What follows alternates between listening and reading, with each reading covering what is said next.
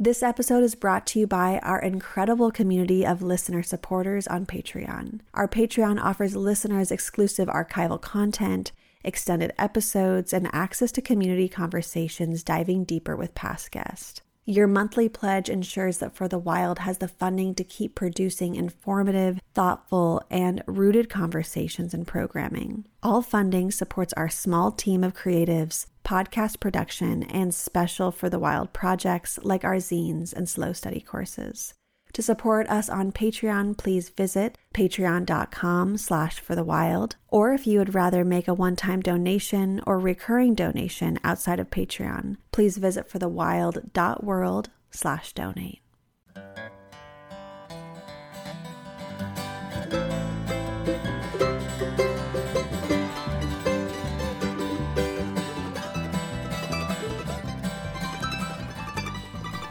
Hello, and welcome to the 100th episode of For the Wild podcast.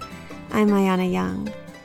I want to start off just by thanking all of you who are listening, and for those of you who started listening in Unlearn and Rewild days. It seems so long ago that March and I were driving up the mountain trying to find enough service to get on our hotspot to record with people like Vandana Shiva or using the solar panel on our car battery just to charge the computer enough to even get through an entire episode.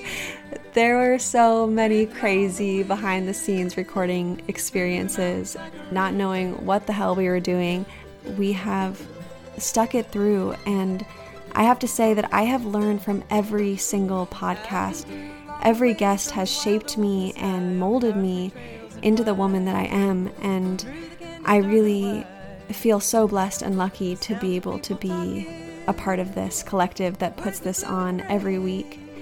And the research and just the connections that we share together and then get to share with a wider audience is beyond a gift we're using technology in a beneficial way, I think, in this case, and we're able to cross borders and connect with one another on some of the most intense, disturbing, pressing, beautiful issues of our time. And I don't know where I'd be without this guidance. So we are just so grateful and excited to share with you a mashup. March came back to produce this 100th episode, so it's a real joy to have him at the helm, going through years of so much dedication and picking out little bits of magic to share with y'all today. memories linger, drifting the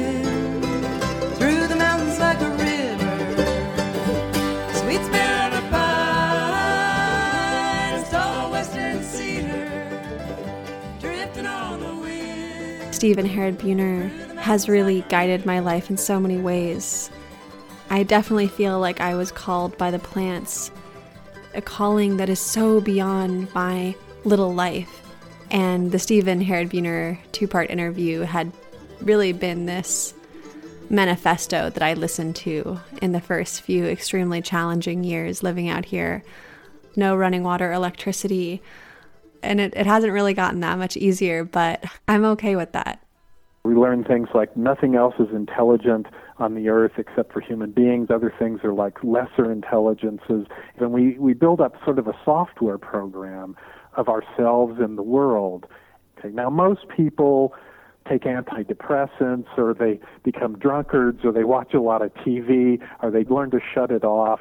But there's a certain number of people that that begin to go, wait a second, the picture I was given doesn't match what I'm encountering in the real world. And a few people go, I want to find out what's real.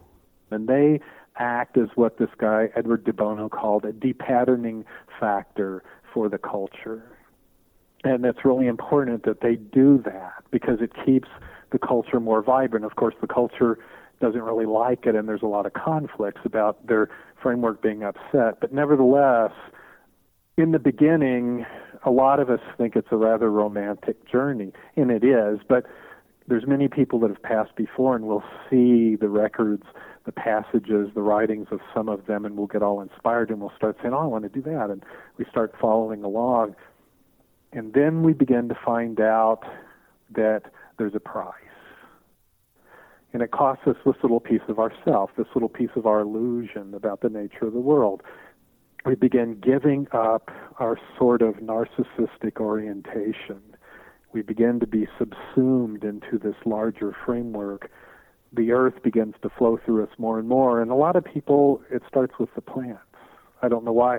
For most of the people that have really moved me in my life, Goethe Masanobu Fukuoka, Luther Burbank, Barbara McClintock, it was the plants that pulled them deeper into the world and begin to reveal to them what's really going on here, which is very different than what we've been taught.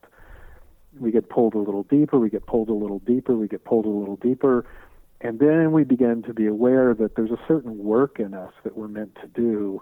You know, Wallace Stegner put it this great way. He goes, uh, people in America do not understand that we have been subsumed by what we conquered. We begin to go deeper and deeper, and we give up a little more and a little more, and finally, this process begins to happen where we begin to become old growth ourselves, where we begin to become the earth speaking on behalf of itself, and that narcissistic sort of anthropocentrism that was the majority of who we are is stripped away more and more and more. The psychological frame is stripped down to the foundation over and over again until it fundamentally is remade and matches more accurately the reality of the world. You become something else in the process. It costs you everything that you are to become that thing. As many of you probably know, with my work in the Tongass and in the redwoods and the temperate rainforest in general that I am completely in love with salmon. And Chief Caleen Sisk is beyond an inspiration when it comes to this incredible godlike species. And to think about the desecration and the plantation forest and these forests that are trying so hard to come back and knowing that they don't have their salmon kin to feed off of is a really frightening thought for the future. So I look to people like Chief Caleen Sisk for spiritual and ecological sanity in this really crazy time. What we're trying to do is wake the people up to the realities of what water is. Our tribe has been uh, trying to bring young people up to the river so they can actually see what a real river looks like. When it comes off the mountain, how crystal clear. You can see to the bottom. You can you can feel it alive. You know, you can taste it. And let them know that this is how these rivers used to run all the way to the delta. Now they don't because for some reason this society that this modernization has decided that it's okay to dump everything and anything into the waterways and think that, that that's fine nothing's going to happen for for some reason they do that whereas the old way was that this water is precious this water is life you get take care of this water. You don't you know you don't go throwing things in there. Uh, you pray to this water. But this day and age you know hardly anybody prays to the water. I mean even in the catholic church you know they have holy water that they put uh, you know I, I i don't know what they do with it but they use it. Every other place water is a commodity. Water is you know taken for granted. The Winnemem believe that creators talking to them. They're still connected because they only do things one time, and each generation has to have that connection. When the fish stop doing what they were told by Creator, that connection will have been broken, and there won't be any hope for our water systems. So, right now, our fish that were taken from our river swim in New Zealand because of fish hatchery we are working very hard to bring them back because we believe they will help bring balance back to the river systems here in California. But not only that, but they will change many things in the ocean as they come back into that system. Because in New Zealand, our fish are still wild. Wild winter run Chinook are over there from our river. And when we bring them back, the water systems uh, will wake up, and so will the people. Bronte is one of my dearest friends, and they have shifted my perspective time and time again. And I'm just fascinated with this idea of cosmic literacy. I think about Harriet Tubman and many other folks' relationship to the North Star, and I think about this practice in celestial navigation. And something I have been writing about is this concept of cosmic literacy, decolonizing literacy. Oftentimes, it's written that Harriet Tubman was an illiterate slave scholars talk about moving out of the concept of calling folks slaves out of the noun into the action that was happening upon these people, so the enslaved. Instead of being like this person was illiterate, actually, what literacy did she have? She was literate. It wasn't your literacy.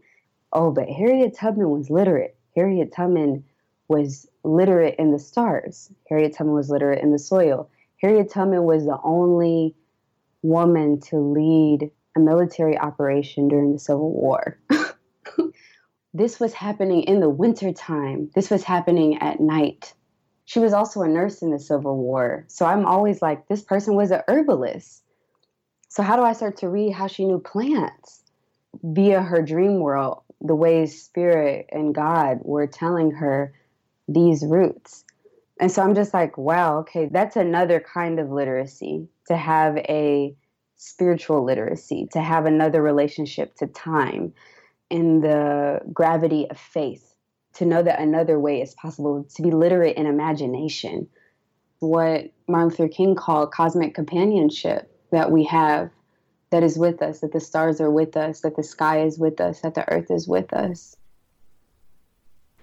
I remember learning about Andrew Harvey at the very beginning of my activist trajectory, and he was really weaving in spirituality and theology and the way we engage in this really intense work. Matter is just as sacred as the light once the light has opened your eyes to the light's dance in and as matter. Heaven and earth become one living experience, and body and soul become married. So you live consciously as an ensouled body and an embodied soul, having a unified experience with the whole of reality as the endlessly flowering dance of the light. And how this deeply relates to sacred activism is this. The situation that we're going into is infinitely serious, and everything depends upon how we meet it with the fullest and most embodied consciousness, because we're truly in danger of destroying ourselves. So, what's required is the bringing together in ourselves of the deepest wisdom of all of the traditions of the journey into God, the deepest mother wisdom of being one with the whole of this gorgeous reality, and the deepest father wisdom of being one with the one light. Bring them together so that we can be as fully embodied as possible and as fully fearless in our transcendent origin as possible, so that we can truly come forward in this vast, explosive, paralyzing, horrific crisis which is going on on every level of our civilization, so that we can truly come forward and give our lives calmly and joyfully as prayers of sacred activism, as prayers of sacred transformatory action. Angelo Baca is this elder in a young person's body to me. His knowledge and his connection to his grandmother and the land. And I've been really moved by the lands of the Southwest and Bears Ears and Grand Escalante. And people say that these lands are dead, that there's nothing there, and that they should be just open for the oil and gas companies. We did a webinar recently, and so I would really encourage everybody to stay attuned to what's happening with public lands and Bears Ears, and let's really come together and fight this because every generation's job is to protect the land. You know, the Trump administration is not going to be the last administration that wants to rape these lands, and we really need to do more and more to protect these last remnants? So we can continue to do what we've been doing, which hasn't worked very well, or we can do what we have been as Native people doing for centuries before anybody got here, which was our own ways of stewardship and management, taking care of the land and the plants and the animals. And so, what we'll have to do a lot is kind of bring people up to speed between 200 and 500 plus years of how we do things. And it's very difficult when they already have closed off their mind to these conversations. So, you know, my invitation is always for them to civilly and peacefully have these discourses, to think on things and consider it, and to understand that we are all tied to everything else. Uh, everything is connected. And for Native people, we're very much plugged into the world and the universe in a different way than most folks are, especially because we've been into the landscape or the places that we live in for a very, very long time. So, even from a scientific perspective, we are the first scientists. We have accumulated long term aggregated data about a place and its inhabitants.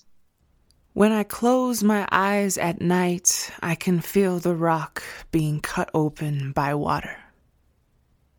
I hear a grandfather's song, and it sounds like sand walking down the river bottom. In this song, they talk about how even the mighty canyon walls were formed by meandering streams. Beneath the gentle waters, there are people, not people like you and I, stone people. When I close my eyes at night, I am one of them, and God is the water over lifetimes. She eats away at me until I am polished and smooth. She teaches me about being gentle and persistent. She teaches me about patience and commitment.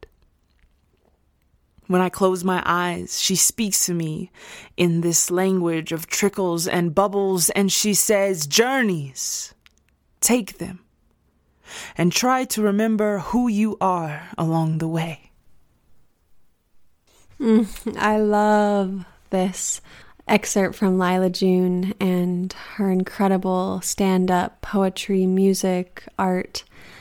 She is a dear friend, and I have felt so blessed to walk this path with her so far. She brings so much healing to so many people, and she doesn't shame or guilt, but instead, she is this selfless vessel that holds so much. And so if we help the women, we help everything. And the Cree have a proverb that says, a nation is not defeated until the hearts of the women are on the ground. Because they knew that ultimately it was the women who were the pillars of the society. And what you have then is you have a converse of that, which is a, a, nation can be restored if we uplift the hearts of the women off the ground. And obviously, you get into a lot of philosophical debates about gender binaries there, and I haven't quite figured out how to tackle that debate, even though I myself believed I was gay for a long time. But kind of realized that that was me wanting to be male because I thought being female was a curse. So that's a whole nother story. I don't know how to answer that right now. But anyway, if womanhood and manhood, which to me doesn't mean skirts and lipstick or monster trucks and big muscles or anything like that, it means more like can you birth a human being out of your body? That's how I define woman. Do you have that ability? And even if you don't, maybe you had a hysterectomy or something, but you came to this earth ready and willing to try. You know, that makes you a woman in my eyes. So, in terms of women being leaders of the resistance, if you will, by and large, women, this is a big generalization, generalization warning, women lead with their hearts. And women have a very intimate connection to the children. And so, if our movement is designed to create a hospitable world for the next seven generations, then the women is probably who we should be talking to, especially the grandmothers, because the grandmothers have also seen it happen for their children's children. And they're in that phase, they're in that grandmother's lodge, as my mother calls it, where they have a very longitudinal understanding of what it means to raise a generation from the earth. And that's how it was in the old days. The grandmothers were the leaders of the society. Not only did they have that motherly nature, but they also had just been here for a long time and seen a lot of things and learned a lot of things through experience. And so they were the ones who chose people to take certain positions of leadership. They were like the leaders of the leaders. And so it all comes back to life. You can slip from a movement for life to a movement for revenge very quickly without noticing. And so we need to remember our movements are about life. It's about growing life, sustaining life, building life, and protecting life, honoring life, cultivating life, diversifying life, enjoying life. And so when we remember that that's what we're really here for, we remember that it's time to turn to the life bearer. Derrick really ushered me into the movement in so many ways. I felt so connected with how honest he was and how blunt he was about what was happening to the earth. And he wasn't apologetic, and there was something so potent for me in that. And I loved what he's saying about loyalty, and that's really shifted my perspective of who am I loyal to? If I'm loyal to the land base, my decisions are very different. And it's something that I really strive for every day. The point is that even on that level, we identify with the system. You know, how can we make the US economy grow? I mean, do we really want the US economy to grow? Do we really want the US economy to exist? I'm not interested in what is best for the economy. I'm interested in what is best for the Colorado River. I'm really interested in what is best for the Smith River here where I live. I'm really interested in what's best for the salmon. I'm really interested in what's best for the land base. One of my books, What We Leave Behind, the central question of that book is, or the central answer of that book is understanding that the measure by which we'll be judged and the measure by which we should be judged is do we leave the world a better place by having been here? And by world, I don't mean capitalism. I don't mean industrial civilization. I mean the real physical world. And this is a really important topic for environmentalism because in the past 30 years or so, past 40 years, whatever, a lot of the environmental movement has been completely hijacked away from being about protecting wild places and wild creatures and wild plants to being about perpetuating the culture for a little bit longer. So, this is how you can get just this whole sort of high tech sustainability movement that has nothing to do with sustainability. It's not about sustaining the real world, helping the real world to sustain itself. It's all about sustaining this destructive culture. I think it's desperately important for us to think very clearly about to whom we are loyal. If you are loyal to the agricultural industry in Arizona and Las Vegas and Nevada and the agricultural industry and the cities in Southern California, then it can make sense to dewater the Colorado River. But if your loyalty is to the river and those non humans and humans who actually depend upon the river, then you will make entirely different decisions. There's a great line by R.D. Laing about how, how we perceive the world affects how we behave in the world. And if you perceive the world as consisting of industrial civilization and the real world is getting a job, then you're going to behave in one way. But if the real world is your own embodied life and the embodied life of the forest and the embodied life of the river, then you're going to have an entirely different set of responses. Alnoor and Eriel Deranger were the first people who told me about Wetiko, this cannibalistic mind virus. And it's something that has stuck with me ever since because I do feel like humanity, for the most part, has been infected with a mind virus to keep consuming and to extract resources at any cost, no matter how much is being slaughtered. And not that I can say for certain, but it doesn't seem like we're any happier for having all of this material bullshit that's killing the earth. So instead of trying to find ways to stop what we've done to become the most powerful nations on the planet, we still are holding on to that power. We're not letting go because we have this disease, this Wetiko disease, and we've commodified everything. And now we're even commodifying the atmosphere through these prescribed carbon market mechanisms and conservation offsets, cap and trade systems that do nothing to actually challenge the structural violence that has got us to where we are. And it allows us, these governments and systems, to keep furthering this cannibalization of the planet there's this sort of mentality that we cannot survive without progress. And progress is defined within the parameters of economic growth, personal wealth, personal gain. And therefore, we continue to cannibalize this planet, even though we see that climate change and all the science and all the numbers is pointing that we are literally walking towards the cliff's edge and letting this sort of brigade of people take us on our merry way towards the end of humanity. Wetiko the Algonquin word for this cannibalistic spirit. And in Ojibwe, it's Windigo or Wintiko and, and Powhatan, literally refer to cannibalism. And what a lot of this indigenous lore said was two things would happen when someone, out of necessity, even, you know, in, in a northern winter or whatever, ate another human being's flesh. One would be an icy heart, and the second would be this unnatural desire to consume more flesh.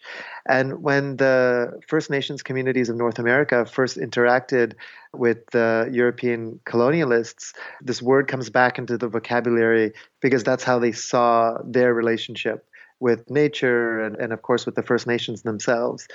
And I think if we go back far enough, the real root of the Wetiko virus, of the sort of cannibalism that's inherent in Western modern culture, comes from our separation from nature, which you know many argue that stemmed from the Neolithic Revolution, from farming, from sedentary lifestyle. So we went from hunter gatherers that lived in codependence with the mother our ancestors would go into nature and they would be in this natural bounty. They would hunt and gather the necessary food and calories they needed. And we know from a lot of the research in cultural anthropology, like Marshall Sahlins' work, the original Affluent Society, that hunter gatherers actually lived not what we are told, the Hobbesian worldview of a sort of brutish, nasty, short live. But quite the opposite. They were working 10 to 20 hours a week. Their average calories were about 2,000 calories per person. We know this from teeth samples and bone density and other things. So they were living quite decent lives compared to even modern standards of how the majority of people nowadays live. And so and not to say we want to go back to that way of living, but there's something really interesting that happens when our livelihood comes from taming nature and extracting from nature and this sort of farming mindset. And this initial separation happens. And we know that some of the first buildings that are built in the first city states of Ur and Babylon are the granaries. Because as soon as you have a surplus of food production, you then create a place to store that surplus. And then you need a military or militia or police or whatever to, to protect that surplus. And then hierarchy is created and you have your, you know, emperors and sun kings and all of that. And so, you know, from Babylon to New York is uh, a very short distance both psychologically, culturally, and temporally. And so we end up in this place where we value the sort of brute strength of the male, which creates this sort of patriarchal culture. There's a culture of extraction, of rape. You know, we essentially have a rape culture as the dominant culture. That's what Western culture is. And I'm not just talking about the effects on women in this culture, and of course that is the dominant thread, but you know the mother herself, right, to Mother Nature, to Earth herself, and so it's really deeply embedded in the Western European psyche. And this is not to blame, you know, Western Europeans. When we came out of the Fertile Crescent, those were the heavily populated areas, and then through colonialism and imperialism and war and violence and expansion, this culture has become the dominant culture, and the way it's sort of affects us all is through memes, essentially, cultural ideas. And you know, memes just are essentially the base unit of culture, and they're transmitted in many ways we don't even know, which is why understanding and deconstructing culture is so important to understand the ways in which we're controlled. Right, the, the invisible hand, Adam Smith's theory of the invisible hand, is the perfect memetic virus. Right, we know from uh, 30 plus years of economic data that it's fundamentally untrue. That if people behave selfishly, there will not be a perfect equilibrium. Quite the opposite. I really love George. We had a webinar with him for the 1 Million Redwoods Project, and the depth that he understands our troubled times, plus how much he is so in love with the earth and with the oceans. Once upon a time, almost everything was a commons. All our land was held in common our water, our, our crucial resources, our fish, our forests, a whole lot of it. But gradually, those common resources were grabbed, enclosed, primarily by the market, but also by the state, with devastating consequences for people. And what the commons is, is, is not capitalism and it's not communism. It's something else entirely. It's, it's community management and community benefit on a shared and equal basis. So the land was once held in common almost everywhere. The concept of private land ownership was completely alien to people worldwide until the 15th century in Britain. It was in England that it was invented. And then it was spread through colonial conquest all over the world and then copied by other colonial powers and it became the dominant model. And now we can hardly conceive of being without it. But it's a very recent thing and a very alien thing to the whole of the rest of human history. And it's a highly destructive thing because when a commons is enclosed, not only is a community scattered and destroyed with devastating consequences. I mean, I've seen with my own eyes what's happened to indigenous people when they lose their land. And those people are us. We are all living in a post enclosure society because we lost our commons. Everybody lost their commons through the same processes. But it's not just that we lose ourselves in that, we lose the living world as well because the common system protected it. But when, when that land is grabbed, when it's either privatized or seized by the state, people then try to extract as much profit from it as quickly as they can and reinvest that profit elsewhere. And that means turning the polycultures, the complex systems with which we lived, into monocultures with devastating environmental consequences. And gradually we're seeing that process creeping around the world. So, what we have to do is to try to restore the commons. And I think there are various means of doing it.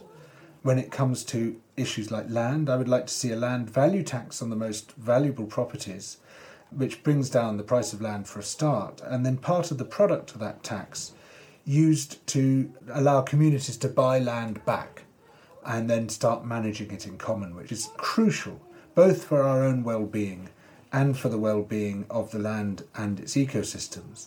At sea, I would love to see, instead of the smash and grab, free for all open access system we have at the moment, I would like to see a common system where a community of fishers and other people, for that matter, divers and recreational anglers and wildlife watchers, whale watchers, and the rest of it, manage an area in common together. And they don't let other people come and exploit it, but they say, right, this is under our control as a community, and we're going to make sure that all the wonderful species and ecosystems here are going to be sustained forever so that we can continue to love and enjoy them and to make a living from them, and they can continue to sustain the natural wonders of the marine world. There's been so many conversations that have left me emotional and distraught, but I was really able to grieve with Kurt. And I think partially it's because he allowed himself to share how he felt.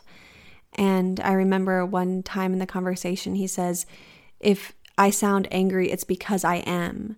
And there was something so potent in his love and his care and his ferociousness to protect Tokitae and the Salish Sea and the Lummi Nation and the Chinook salmon and I think a lot of us are always looking for action points and how to be engaged and how to get involved and what can we do that's tangible.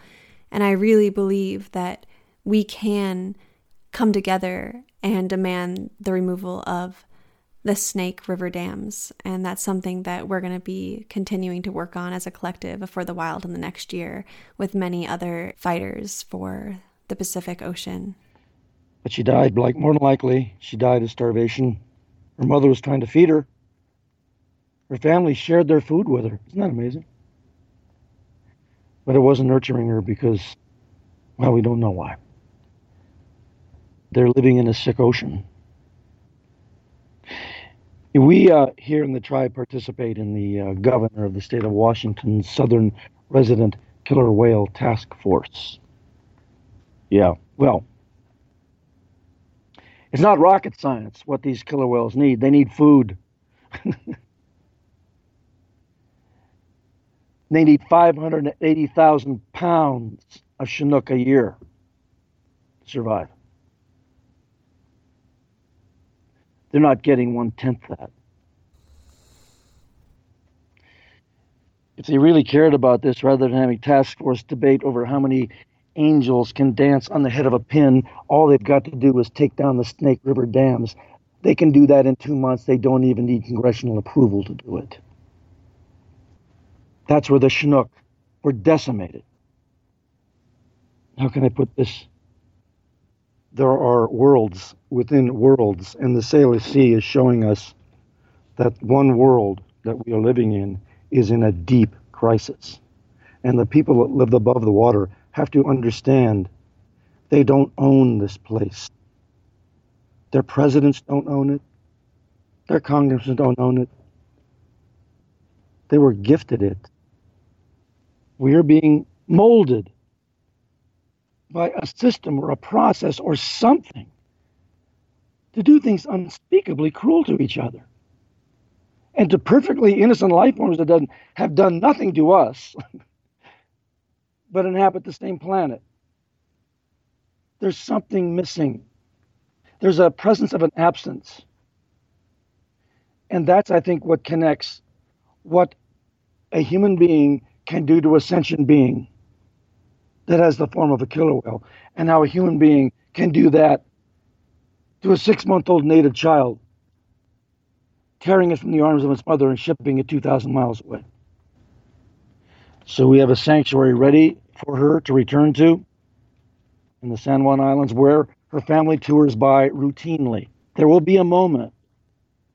Tokitae is going to be singing out her song, and her mother is going to hear it. She can hear it 10 miles away and they are going to reunite. And the Salish Sea, when that moment occurs, will never look the same again to anybody.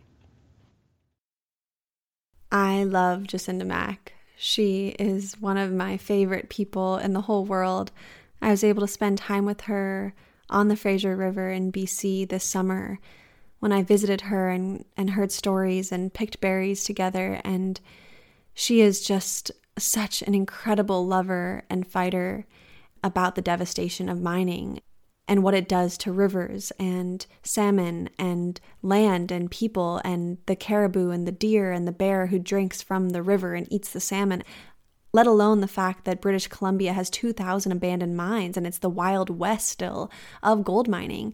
Because gold mining kind of at least in the United States, has this romantic, old timey feel of these cute little towns and the gold pans and the miners and their little 1900s outfits. And I know there's so much talk about renewable energy, but there's so little talk about the mining issues and the devastation, let alone the genocide of Native people that gold mining entailed. And how are we really going to have a just transition into renewable energy when mining in mostly indigenous peoples or people of color's backyards is decimating land and people's health. It's really something that we have to all take a much stronger stance on because these mines are coming into the last remaining sacred, healthy headwaters on Earth and putting their tailings ponds. And then these companies are just going bankrupt and leaving this wastewater for thousands of years to continue polluting these areas that still have a chance of survival into the Anthropocene. The work that Indigenous people do to protect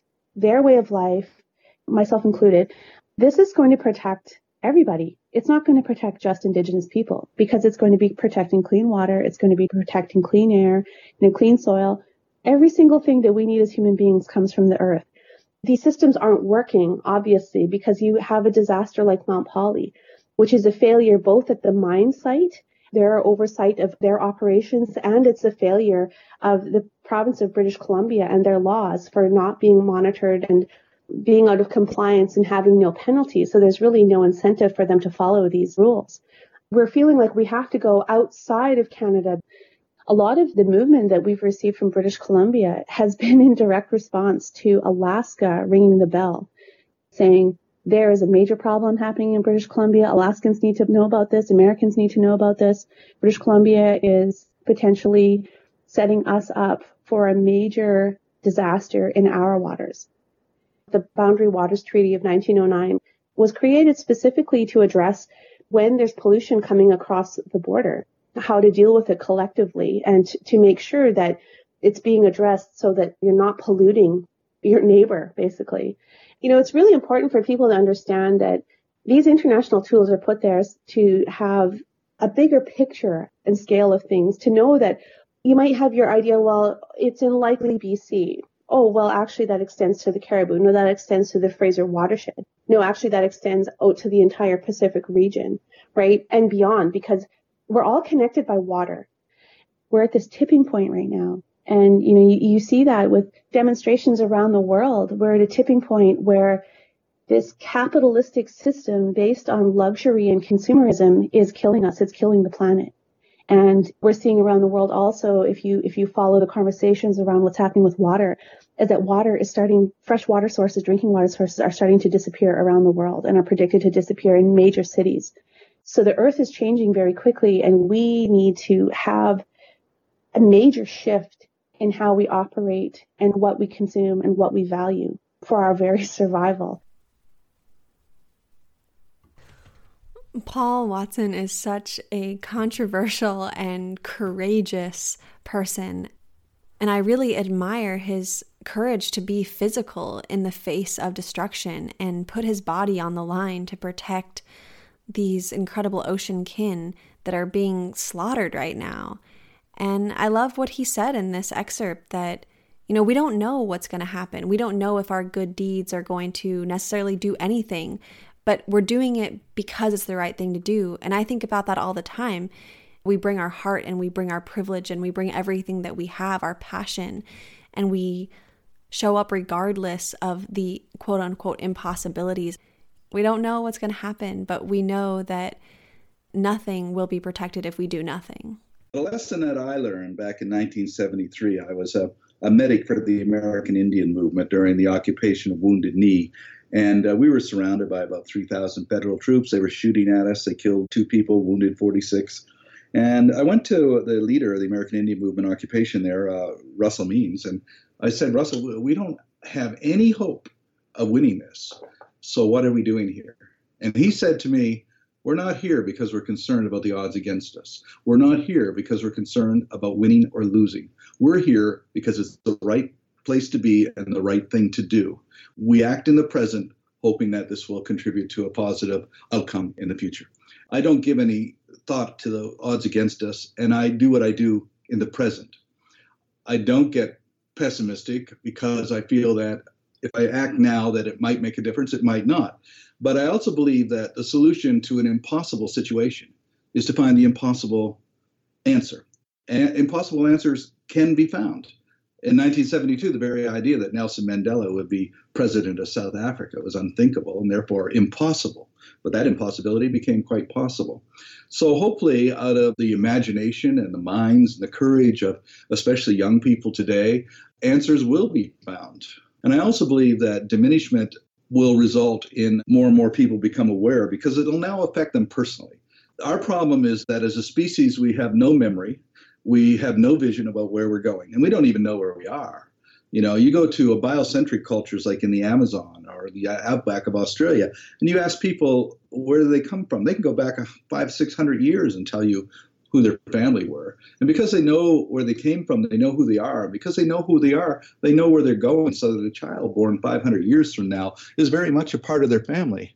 But in our anthropocentric culture, we give no thought to the people of the past, and we certainly give no thought to the people of the future. Stephen was one of my most challenging conversations, and there were so many preconceived notions I had going into, especially the first conversation we had with him on ancestry and misanthropy. Because I do carry a lot of misanthropy with me, seeing what's happening to the earth, and I struggle with my own relationship to myself as somebody who's had some pretty devastating ancestry, somebody who hasn't wanted to connect with that past. It's a good place to be pushing my comfort zone. So I really appreciate Stephen because of that. And he was one of our most listened to episodes. So I think it's really interesting that many people are sitting in that misanthropic struggle right now. The presence of sorrow among us in a time that's pleading for it could be the beginning of the grace that we're trying to accelerate towards by engaging in this misanthropy in the first place to characterize some people as non native, the language itself is a pin through the sternum and it nails for all time the end of certain possibilities.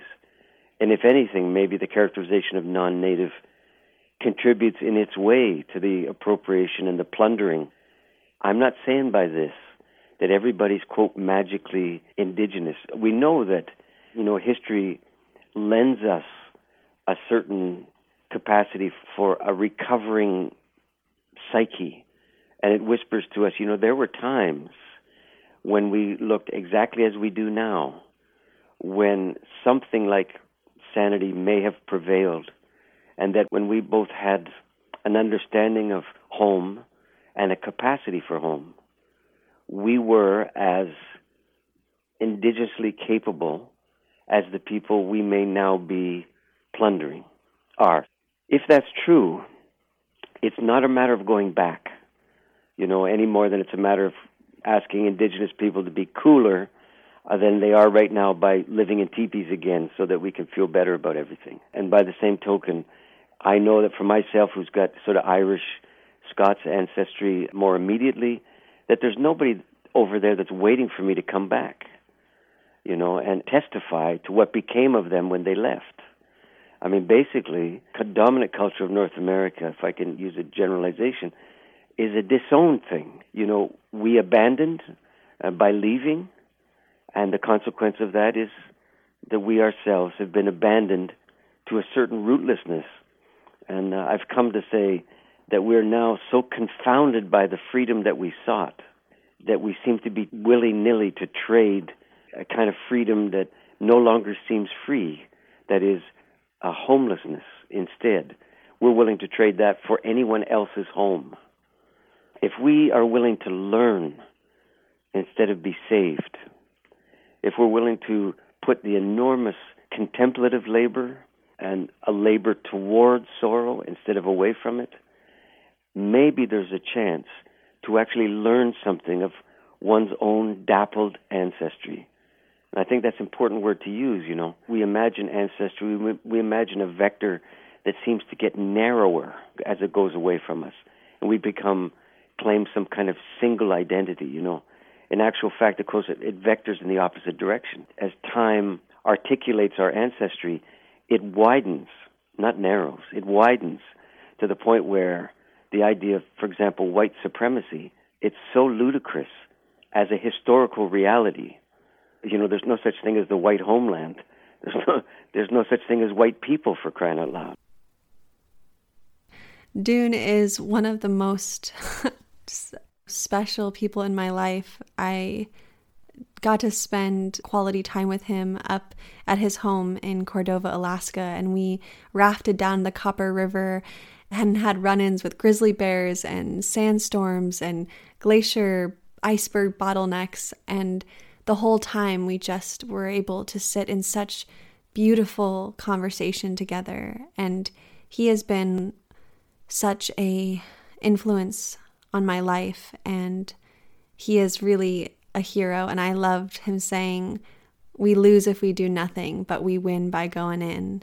And I can still see him saying that in order to diversify the economy the native corporations in the spill zone the Alaska Native Claims Settlement Act corporations decided that they were going to clear cut a million acres in the parallel path of the Exxon Valdez. And I sat down with Pamela and some of my friends and I said, I'll tell you what, if we clear cut the parallel path of the Exxon Valdez, we will no longer be fishing in 10 years or less. And this cannot happen on our watch. And so Pamela asked me, she says, Well, can you live with the outcome no matter what happens, win or lose? And I said, Well, I can tell you this, Pamela, we will absolutely lose if we do nothing at all. And we win by going in. We have to be louder than everything else, but we have to remain a, a voice of reason so people will reason with us. And so we need to take on our own people, our own native corporation. So I flew to back down to Arizona and I went to my mother and laid next to her in her bed and I said, Mama, I need your advice. The natives are starting to clear cut the forest and we just had the Exxon spill and Exxon's appealing all the claims. It could be years before we ever see a settlement, but we're not going to make it if, if we nuke the forest. I said, look at what's happened to California and Oregon and Washington and their wild fisheries, their wild salmon way of life. What happens to those tribes and those people and those cultures that are tied to these oceans and their resources? She said, Well, I think it's your turn to give me advice for the next 30 years. And you tell me what we should do. And I said, Well, we need to sue our people and they'll like it. We'll create an economic alternative to get paid to leave our trees standing, therefore protecting our subsistence and commercial fishing way of life. Because those trees have a right to life just like we do, and they happen to be the cathedral to our wild salmon. So clearly, Diana had a huge impact on me and the 1 Million Redwoods Project. I'd say she was and has been one of the most influential people behind how I view reforestation, restoration, and how we're moving forward with this biomimetic reforestation initiative that is the 1 Million Redwoods Project. So I'm bowing down. I always say that it is a discussion that can happen at the kitchen table. I don't want it to be a discussion that's happening in the ivory tower of any university. I want ordinary people to hear the call of the forest and to have it ringing in their hearts so that the children will listen to them and that the children will go out and look at the species and also respect the biodiversity around them and hear that call. This is the global garden that we all share. We all share in its biodiversity, and we will all hold hands to protect it across the world. And how we're going to do that is by the bioplan. Now, the bioplan, if you read my works, you will see that we have inherited the mantle of nature. We have inherited a certain kind of divinity of life and the divinity of life is spelt in the piano of our DNA. And how that piano is played in a zero and one pattern of thinking, which is the same as your computer systems. It's zero and one in all kinds of ways, and it's a binomial pattern a fractal binomial pattern that is in your body. It's just like the falling of leaves off a tree. It's the same growth of a tree. It's the same thing. It goes in an exponential way, but it is binomial. So we understand these things. Anyway, in the bioplan, I'm asking you to do something. I have reckoned mathematically that if one person, one person every person on this planet, that's about 8 billion people, plant a tree, one tree, every year for the next six years, will have the job done. But you have to do it a little differently. What you have to do is look after the tree. It's not enough to plant it. You have to look after it, keep it. Maybe for your children, even name the tree, because that'll make sure they remember the tree. But it has to be native tree into a native area. For instance, on the west coast, you have to put in redwoods. I'm just giving you an example of one of the many hundreds of trees on the west coast because the redwood grows to be the tallest tree on the west coast of America. It's an iconic tree.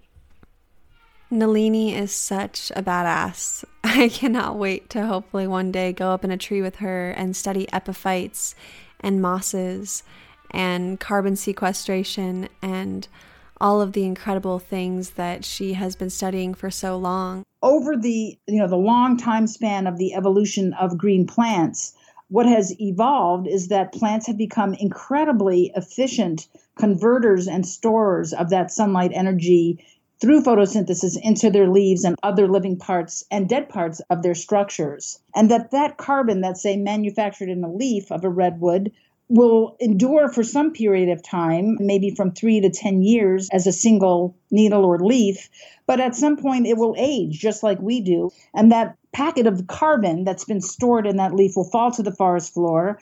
Thanks to the presence of microbes that are able to decompose and move that carbon from the leaf into other forms, trees are then able to use those nutrients to create more structures, to create more leaves, to harvest more energy.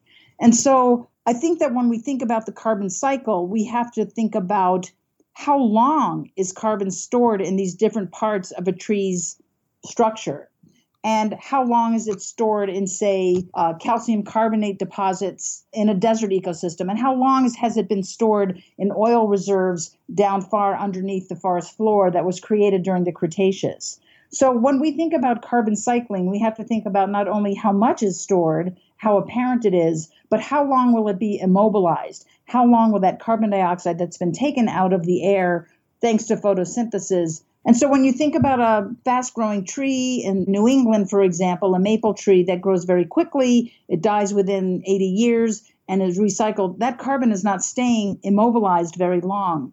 But when you look at a long life tree like the redwoods that you're so protective of and trying to help along, I think that carbon is being stored for a much longer time period. So, this idea of carbon cycling is sort of easy to explain when you have this theoretical kind of conceptual idea of how carbon is made, stored, and moved around. But when you want to tweak the system to remove carbon dioxide, then there are a lot of other factors, both biological and social and cultural, that we have to think about in order to maximize the amount of carbon dioxide that's taken out of the atmosphere. I feel like it was some cosmic coincidence that I was able to speak with Peter Wohlleben and Janine Benyus right after the 1 Million Redwoods Kickstarter wrapped up because as I was in the depth of the research trying to figure out how to get out of the reforestation industrial complex, Peter was this light on biomimetic reforestation, how to look at the forest in these family bands and really understand that I was on the right path with thinking about the understory plants and the fungi and the whole forest as a community rather than this monocrop plantation reforestation methods that's usually used and used over millions of acres actually. So I just give so much credit to Peter and Nalini and Diana uh, and Janine for really shaping the way that I understand reforestation and how to be really innovative moving forward and not just getting stuck in these conventional ways that are honestly really disruptive to the forest. Some trees like live on their own because there are trees of the savanna, of grasslands, and there there are uh, usually no neighboring trees. So there are some trees like willows or some birch tree species uh, or apple trees, cherry trees which uh, used to live on their own. But in general, in the most woodlands, uh, with the tree species like Douglas fir or sequoia, or in, in our region, beech trees, oaks, acer, and so on, they used to live in, in family bands. And there's a very good reason for that. A single tree knows instinctively, I'm not a forest. And just as a forest, you can cool down together a, on a hot summer day. For example, trees are sweating together uh, beech tree is consuming as much as 500 liters of uh, water per day. And that means that the, the air gets uh, very humid, uh, much cooler. The discoveries from the University of Aachen found out that the, diff- um, the temperature difference from managed uh, beech tree forest to unmanaged beech tree forest is 3 degrees Celsius in uh, summertime and to uh, conifer plantations much more. So the, the trees can cool down together, can create their own climate. And when we think about climate change, what climate change does to ecosystems, then uh, I would say the damage would be not that big when we wouldn't manage that intensive forest. Because every tree you cut, you fell, uh, cause a damage because you have a gap in the canopy. There comes some sunlight in, the air gets warmer, the air gets drier, and that's stress for the trees. So they try to to close that gap, but perhaps the next time the forester comes again and the next tree will be felled and not just one but thousands thousands so the whole ecosystem is warming up and uh, when we have on top the human-made climate change then we will see many forests die so uh, trees are used to uh, climate change because trees can become very old when we look at uh, europe for example the last thousand years we have uh, had very warm times. We have had the Little Ice Age in the Middle Ages. I think the last very cold period was in the 1800s. So uh, a tree which can become 500 or even 1,000 years old uh, has to stand climate changes, uh, but it's only able to stand those changes together as a community it's not only the climate, uh, but it's also when a tree gets weak, for example, or gets sick, uh, it gets support from from the other trees through the roots, through the fungi network. Together, they build a very stable ecosystem, or you can say they build a stable family band because trees uh, they know exactly who is standing beside it. When you support each other, all together can become much much older, and that system works on trees. That works on antelopes, that works on humans if trees could talk to us, they would say, stand together, don't make that nonsense. You know, as, as biomimics, we're constantly looking at organisms and learning about their superhero powers, right? What they can do. Hydraulic redistribution is, it was first noticed in the Amazon actually, because researchers at Berkeley noticed that even though it hadn't rained, you know, the rainforest does has dry seasons, even though it hadn't rained for a while, there were still clouds forming above the trees. The trees were still transpiring. And where did that come from, right? What was happening there? And they found out that in the rainforest, you, you know, we think about the shallow rooted trees, but there are some deep rooted shrubs, and these are called bioirrigators.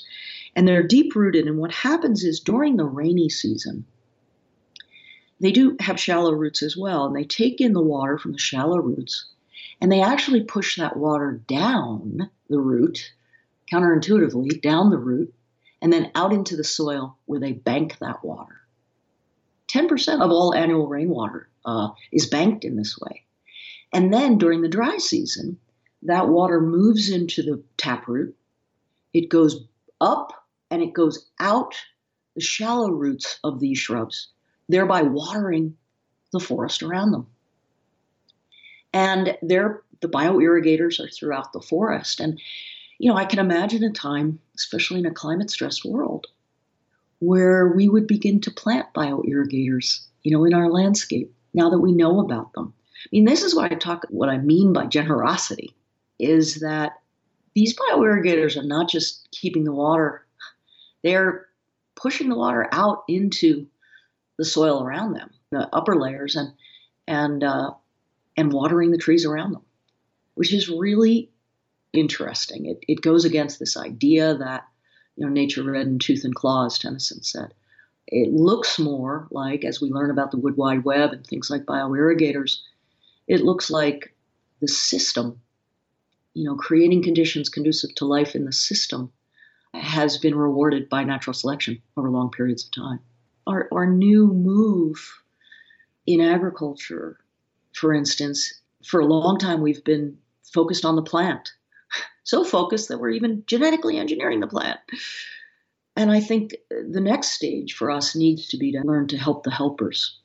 You know, those myriad microbes that are in symbiotic relationship with plants and helping them do everything from germinate on time to resist pathogens to get phosphorus and water and exchange alarm signals among plants. I mean, these helpers, including the bioirrigators, maybe our job is not to quote unquote manage any longer, but rather to be in this role of helping the helpers. What do the microbes need?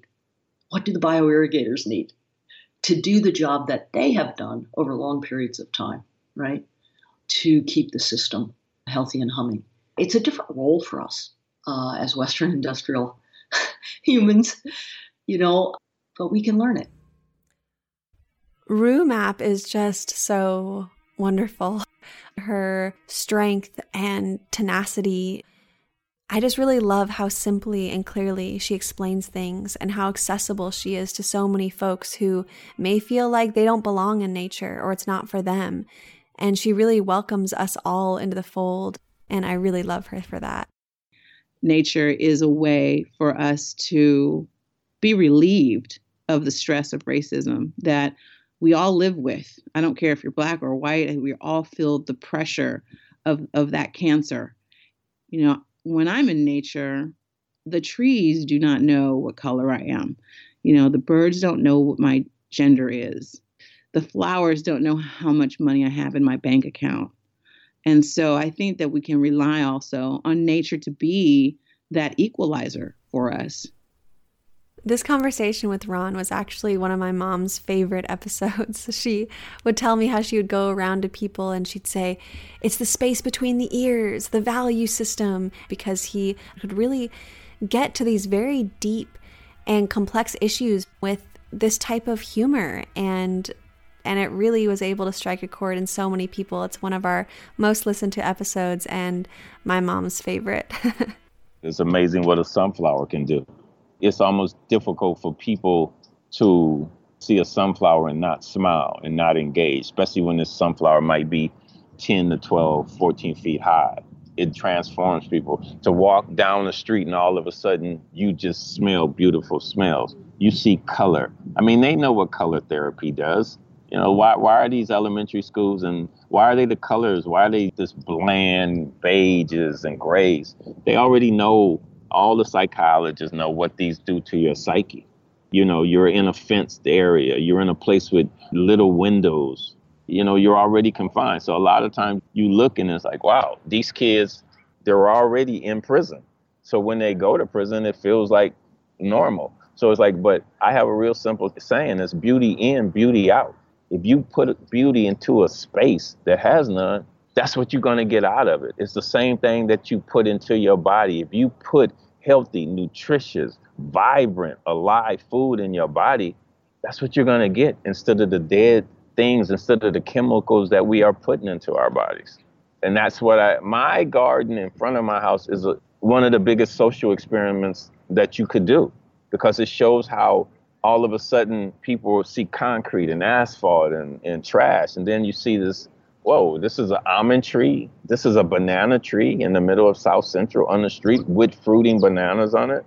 You realize that we're not here alone, that we, everything on this planet and the planet is alive. Everything around you is alive. And you were saying about the plants calling you. Yes, there's videos online where people have connected electrodes to the plants and amplified the sounds that they're giving off and every plant is given off a separate sound and it sounds like an orchestra.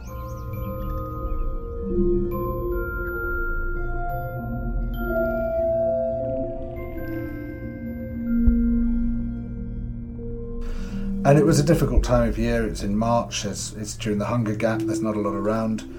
And we found a few nettles, found one or two St George's mushrooms. Uh, you there was a bit of stuff around, but it wasn't much for a meal. And then I was um, stepping down to this stream, and there beside the stream was a deer which had just died. It was still warm, its eyes were still bright. Now, you shouldn't pick up an animal which has just died and you have no idea why it's died, but I was too excited to think about that and to do this rationally, and I just got my hands round its ankles and I swung it onto my shoulders. And the moment I felt its weight and its warmth on my shoulders, I turned into a different creature. It was extraordinary. I mean, the way I describe it to myself was that civilization slid off as easily as a bathrobe. It was like I was naked. It was like I'd, I'd just become this new creature which was underneath the creature I thought I was. Being on the land makes you strong. It makes you strong physically, mentally, emotionally, and spiritually because you are consciously reconnecting to source. Just yesterday, I was out harvesting Devil's Club and cedar bark and alder and out there on the land, running up and down and slipping and you know sliding up and down these mountains in Nuxalk territory and breathing in that medicine and being out there with friends and with my son and that's healing that's really healing it would be really ironic and and horrible if I spent all of my time in boardrooms trying to fight for clean water and clean environments and for our families and then never actually got to do that myself. So I make a conscious effort to be in season and to, to put those values as a priority and kind of schedule my calls and my work around making sure that I'm also harvesting salmon and I'm harvesting medicines and I'm going to birthday dinners with family and I'm doing these things that ground me and strengthen me and fuel me. When I go out to these communities and indigenous people come, I have received so much medicine from different indigenous people from territories from all over who will come to me and thank me for speaking out and they'll give me medicine to smudge or teas or whatever it is that they may have to share and say, make sure you take care of yourself. Here's something from the land from here to help you in your journey. They know that this work comes with great personal sacrifice also. Reverend Kalani is definitely one of my heroes. This conversation with him was so fantastic. I love his voice. I love his passion. I love his humor. And I really love how he doesn't want us to be victims and to flip the script on natural disasters because it's true. They're only going to get more and more intense. And I think leaders like Kalani are so important right now to look to, to be guided by people who really understand the complexity of the situation and have so much energy to lead us forward. They're not disasters. These are actually natural processes. And then it's only a disaster or a hazard because people with their stuff are standing in the way. It's a disaster now only because we put the Walmart there. So these natural processes they fluctuate like all other events in life they're on an arc a curve a natural cycle of positive and negative influence so some years they will be greater some years they will be less but overall climate change suggests that the less is getting lesser and the more is getting more if you know what i mean so we're going to see greater, hotter, longer duration, and higher impact events and less throttling down to smaller events now in the cycle because where we are as climate is impacted by our actions and activities. That being said, we really do need to prepare our communities, and we need to do it in a way that makes us not victims but responders. You know what I mean? So that we don't feel like we're dangling at the end of a leash waiting to be supplied something by some emergency service contractor, but rather that we're definitely in control of our situation and able to provide for ourselves. And that's a whole shift in consciousness. While you fight the bad guys, you got to fight the bad guys, girl you know, because if you don't fight the bad guys, they will run over you. So, you know, I continued work obviously on, on opposition to mega projects, stupid infrastructure projects like the Line 3 pipeline that we are facing now, 915,000 barrels a day that they want to bring through northern Minnesota. Last year, we defeated a similar pipeline in the same territory, and that was called the Sandpiper. We defeated them in Minnesota, and now they are back. There are already hundreds of people camping on the proposed route in Minnesota. And if they issue that permit, there will be thousands of people. And I don't think that Minnesota is North Dakota. They do not want essentially a civil war, which is what they're going to get if hmm. they actually issue that permit.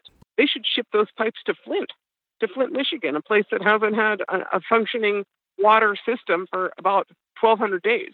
But at the same time, I want to make where we're going. And I don't even call it the alternative. I call it the enlightened path. I mean, in our prophecies, it's referred to as the time of the seventh fire. And we're told we got a choice between two paths. One is well worn, but it is scorched. The other is not well worn, but it is green. I work on moving us to the green path. You know, in the meantime, you got to make sure that they don't destroy you. Winona's tenacity and courage to be militant and to say, you know, I don't think Minnesota wants a civil war. I mean, that is powerful. And I have so much respect to those who we've had on the podcast who are willing to put their bodies on the line and willing to really physically stand up for what's right and not just get comfortable and hide behind their computer screens or in their safe little homes because honestly, none of us are safe. So I really challenge myself, as well as all of us, to get braver and to really know that at some point we're all going to be called upon to stand up and to be on the front lines. I want to say that Terry is one of my heroes, but I realize that I want to say that about every single person who comes on this show. But I do feel like Terry and I connected in a way that was so beautiful, and I felt her, and I really felt the land speak through her. And I always think of her when I think of the Red Rocks of Utah because I feel like she has so much to teach me about sacred rage and how to be a land protector. Honestly, I've taken hope out of my vocabulary. It's not that I'm not hopeful, it's that I don't think it's helpful. And rather than hope, I, I choose to think about faith.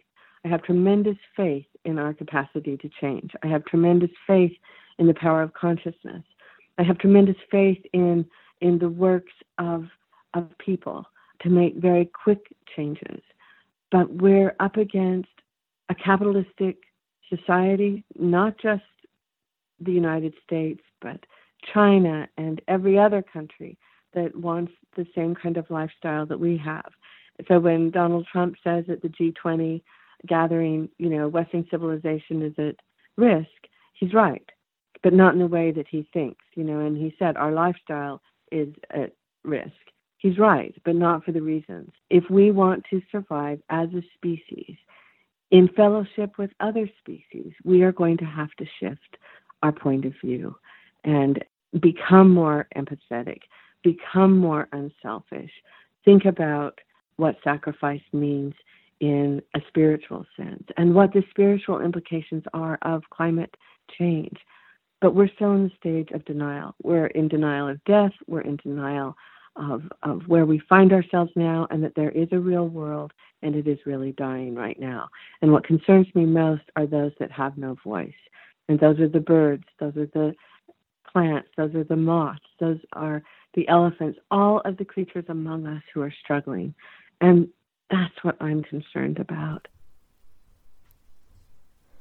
I met Nnimmo at COP21 in Paris with my dear friend Jade Begay and the Indigenous Environmental Network. And I was at this Rights of Mother Nature tribunal, and he was on the stage with some other incredible activists. And I just was so moved by him that I waited till the very end of the event and he was standing alone for just a split second. And I ran up to him. And at that point, we made a connection. And it was a dream of mine to get him on the podcast, actually. And it took a few years. But when I finally was able to connect with him again, I am just. I am just beyond amazed by his strength to go through what he goes through every year in Nigeria, to think that there's a spill, an oil spill the size of Exxon Mobil that happens every year there in their delta, which once was a pristine, beautiful ecosystem, and the strength that he has to keep going for his land and for his people. I have so much respect for him. Memory is a storehouse for creativity, for innovation, because the truly innovative human is one that lives in harmony with nature. Fighting nature is clearly the pathway to failure because nature can defend herself. Nature can actually do without us. We're not masters of the universe, just a part of a great complexity of beings around us and beings within us. This clearly is the way to the future we have to go back to the past. And the past is not a cake. The past is innovation, is harmony. The past is a recovery of solidarity. The Colorado Plateau, that's another story. You know, if we had a raven's point of view, an aerial view, it looks like an exposed nervous system with all the infrastructure, the roads, the pads, the oil and gas rigs, the flares at night. It's it's a heartbreak. You know, you go into the Uinta Basin and it's worse. You see fracking, infant mortality rate has skyrocketed because of fracking, water poisoned in states like Wyoming. Again, it's connecting the dots. It's it's not just one community, but when you start looking at the collective in the interior West, I can't believe what I'm seeing just in my lifetime. Again, I think it's why public lands matter so much, Ayana. You know, it, they're breathing spaces in a society that is increasingly holding its breath. So I do think we have to fight for these lands. And I'm so encouraged in that this is front and center of, of a new conversation. There's people in the East that have no knowledge of what public lands are because it's privatized in the East. They don't exist. Same with the Midwest, they've been plowed under. So I think people are finally coming to understand that we have a great heritage. These are not just public lands, but there are public stories, our natural histories, and our cultural histories. And that's very, very powerful to the identities of Americans. I so appreciate Jackie in the way that she speaks about the separation of people and land. And of course, there is now a lot of talks, luckily, around reparations and what does it mean to reunite people with their land, whether that's Indigenous people or reparations for people of color. I think about Queen Quet and the Gullah Geechee Nation in the East Coast. And I think this is a really huge topic that we all need to be sitting with is how can people start to have that access and then build relationships that are in harmony, that aren't just extractive. Of course, the devil becomes in the detail. So, as we talk about a systemic transformation from a society that's built on principles and practices where it's in, there are inherently winners and losers, where kind of capitalism means that there's capitalization and then there are those who are capitalized upon. And it's usually, you know, of course, a, through the reckless extraction and usage of natural resources. And then we've had this extraction of, of people and then the the the use and abuse of, of people through systemic oppression. And so how do we really um, affirm human rights and earth rights as we move forward? And how do we affect a systemic transformation where the vision of, of people most impacted will be things like everyone having access to clean air, clean water, uncontaminated land, and the commons in terms of a place called home. In the Antiquities Act of 1906, there is only authority for the president to designate. And so, for him to do anything more or do anything else, he's going to need the backing of the entire Congress to do that. So we feel really confident that actually what he's doing is not legal in a court of law. You can see that how they snuck in drilling into the Arctic National Wildlife Refuge up in Alaska with through the tax bill. And that received very little fanfare or attention because the parties are playing up the whole tax cut that people are getting money. You know, the money doesn't come from nowhere. Somebody pays for it. And you know, indigenous people, indigenous lands that are paying for it. Again, we've had the Gwich'in relatives come all the way to DC to try to protest this whole action and this this inclusion of the drilling of their lands in that bill. Unfortunately, that bill has passed. So now we're thinking about what does that mean? More opportunities to destroy and come in and develop these places that have no business being developed. They should be left alone the way that they are. Oh, Faith Gemmill and Princess Loopjack, yes, they were another two allies that I met during COP21 in Paris. Again, I saw Faith speak, and I remember literally feeling the land, the Arctic, the caribou speak through her, through their voices. And they are such warrioresses for this planet. I see them traveling and speaking in Washington, D.C. to fight for the Arctic. And I just love how the Gwich'in 20 plus years ago decided then and there that they were not going to give in to corporate interests, that they were going to commit and fight for their land and for their people. It's an ecosystem that we all need to be focused on. The Arctic is ground zero in many ways, and Trump just opened it for drilling. And losing the Arctic and the space that it provides so many of our kin is undescribable and irreplaceable.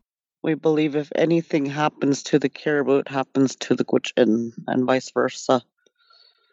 We have old songs, old dances that tell of our relationship with the caribou. We still use all the bones to create tools that we need. We still make clothing from the hides. Uh, when the caribou's in our territories, we honor the caribou with our hunt, and then that feeds us all through the winter. And we still live like that it's a very, very powerful relationship. And it's a very powerful time when you're out on the land.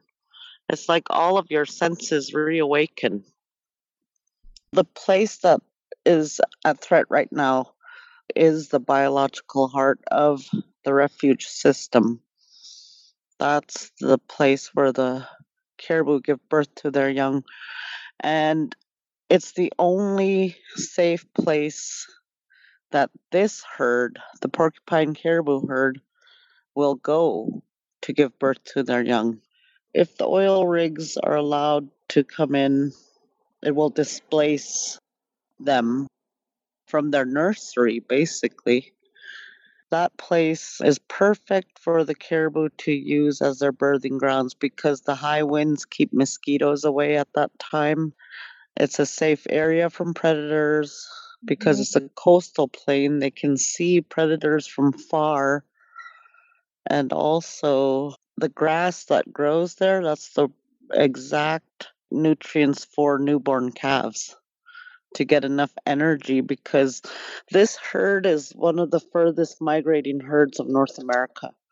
We have 15 Gwich'in communities that are strategically located on the migratory route of the porcupine caribou herd. We've been seeing impacts from climate change for years here in Alaska. In the year 2000, there was really heavy snows. Then it was a warm spring. So that year, the caribou were migrating through their wintering grounds in Canada, heading north to the coastal plain here in Alaska to give birth to their young. Because of the heavy snows, their migration north was slowed down. And by the time they reached the Porcupine River, the ice, because it was so warm, the ice had broke early that year.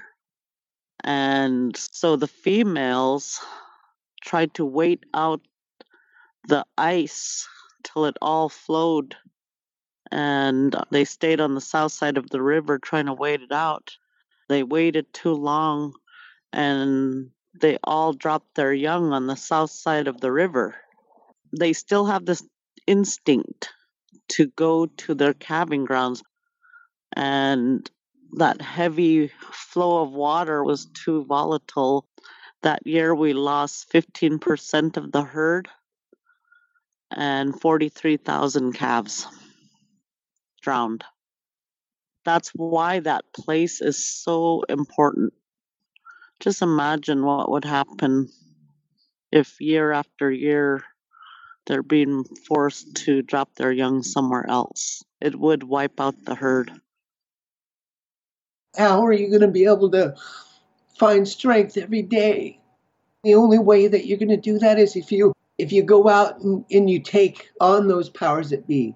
You make those decisions for yourself and your people and your communities and you build these restoration funds, you demand that government and industry pay these restoration funds because it's the only way that we're going to restore what has been lost and preserve what we still have. And right now, the majority of, of land that has fossil fuels under it just happens to have native people standing on it. And so, if we are to protect native rights around the world, we would protect some of the last wild green spaces we have on planet Earth. But it's going to take the people to believe in themselves and to believe in the planet. We have a duty to stop this violence against the earth. We have a duty to stop the creation of what I call a seed slavery and a food dictatorship, to push poisons everywhere, genetic contamination and pollution everywhere, just so one company can harvest super profits through collection of royalties, often illegal, as in the case of India, what has pushed the cotton farmers to suicide. So we are talking about an ecocidal and genocidal system. Ecocidal because it is destroying biodiversity. Genocidal because humans are part of that web of biodiversity. Economies rest on ecology, and every system of technology and economics that destroys the biodiversity of life on Earth also destroys those who depend on it. I was floored the entire time. I almost forgot that I was nervous that the connection would fail because I couldn't believe I was speaking with Vandana Shiva, who was one of the catalysts in my activist journey. She is brilliant. She is tireless in her advocacy, and I'm really hoping that we can do a follow up soon. Well, thank y'all for listening to our 100th episode of For the Wild. I really want to thank everybody who has been a part of this production. There's been people who have come and left such a mark and a spirit to this podcast. Madison Magulski, who gave her heart and soul to this project week in and week out. And we just shared the most incredible conversations about research and themes and topics and guests. And it was such a joy to be able to work with her and reach out, who an incredible friend and editor who I had so much fun working with. Andrew Stores, of course, who is our producer and editor now, who is absolutely fantastic and so consistent and brilliant. I love Andy. And Francesca Glassbell, who's also a producer of this show, just her mind and her soul and her spirit are a joy to work with. And Molly Lebove, she's done so much for us with media and videos and storytelling, an incredible storyteller. And of course, Carter Lou McElroy, who has been with me since Unlearn and Rewild before that, Deep Green's Garden before that, crazy young bleach blonde Ayana. She's really an incredible music coordinator and ally. And then there's some people behind the scenes who you may not have heard of yet. We have Erin Wise, our new communications director, who is a badass. She is so brilliant. Her mind is like this mycelial web of connection and people and thought processes. We have Mara Joy, our incredible co managing director and mama hen, and Melanie Younger, our other co managing director, who is a powerhouse. And also, we have Erica Ekram, who turns a blank doc into magical, beautiful visual deliciousness. and then we have Danny Becker, our land papa at Cougar Mountain, who always keeps things rolling. And of course, we have March Young, who is the co founder of Unlearn Your Wild and For the Wild organization, and has been with us throughout every project behind the scenes, being the wizard and the madman that he is. So grateful to March.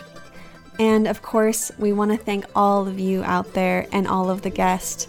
We literally need this community of people to be together to do this work like Kurt says, worlds within worlds. And we are that floating together, doing this work, pushing each other, comforting each other, grieving together, dreaming together. I really can't thank you all enough for being a part of this journey. To uplift these stories and to create an anthology for the Anthropocene. And if you're up for making a financial contribution, go to our website at forthewild.world slash donate or sign up on Patreon to receive bonus material and behind the scenes juice.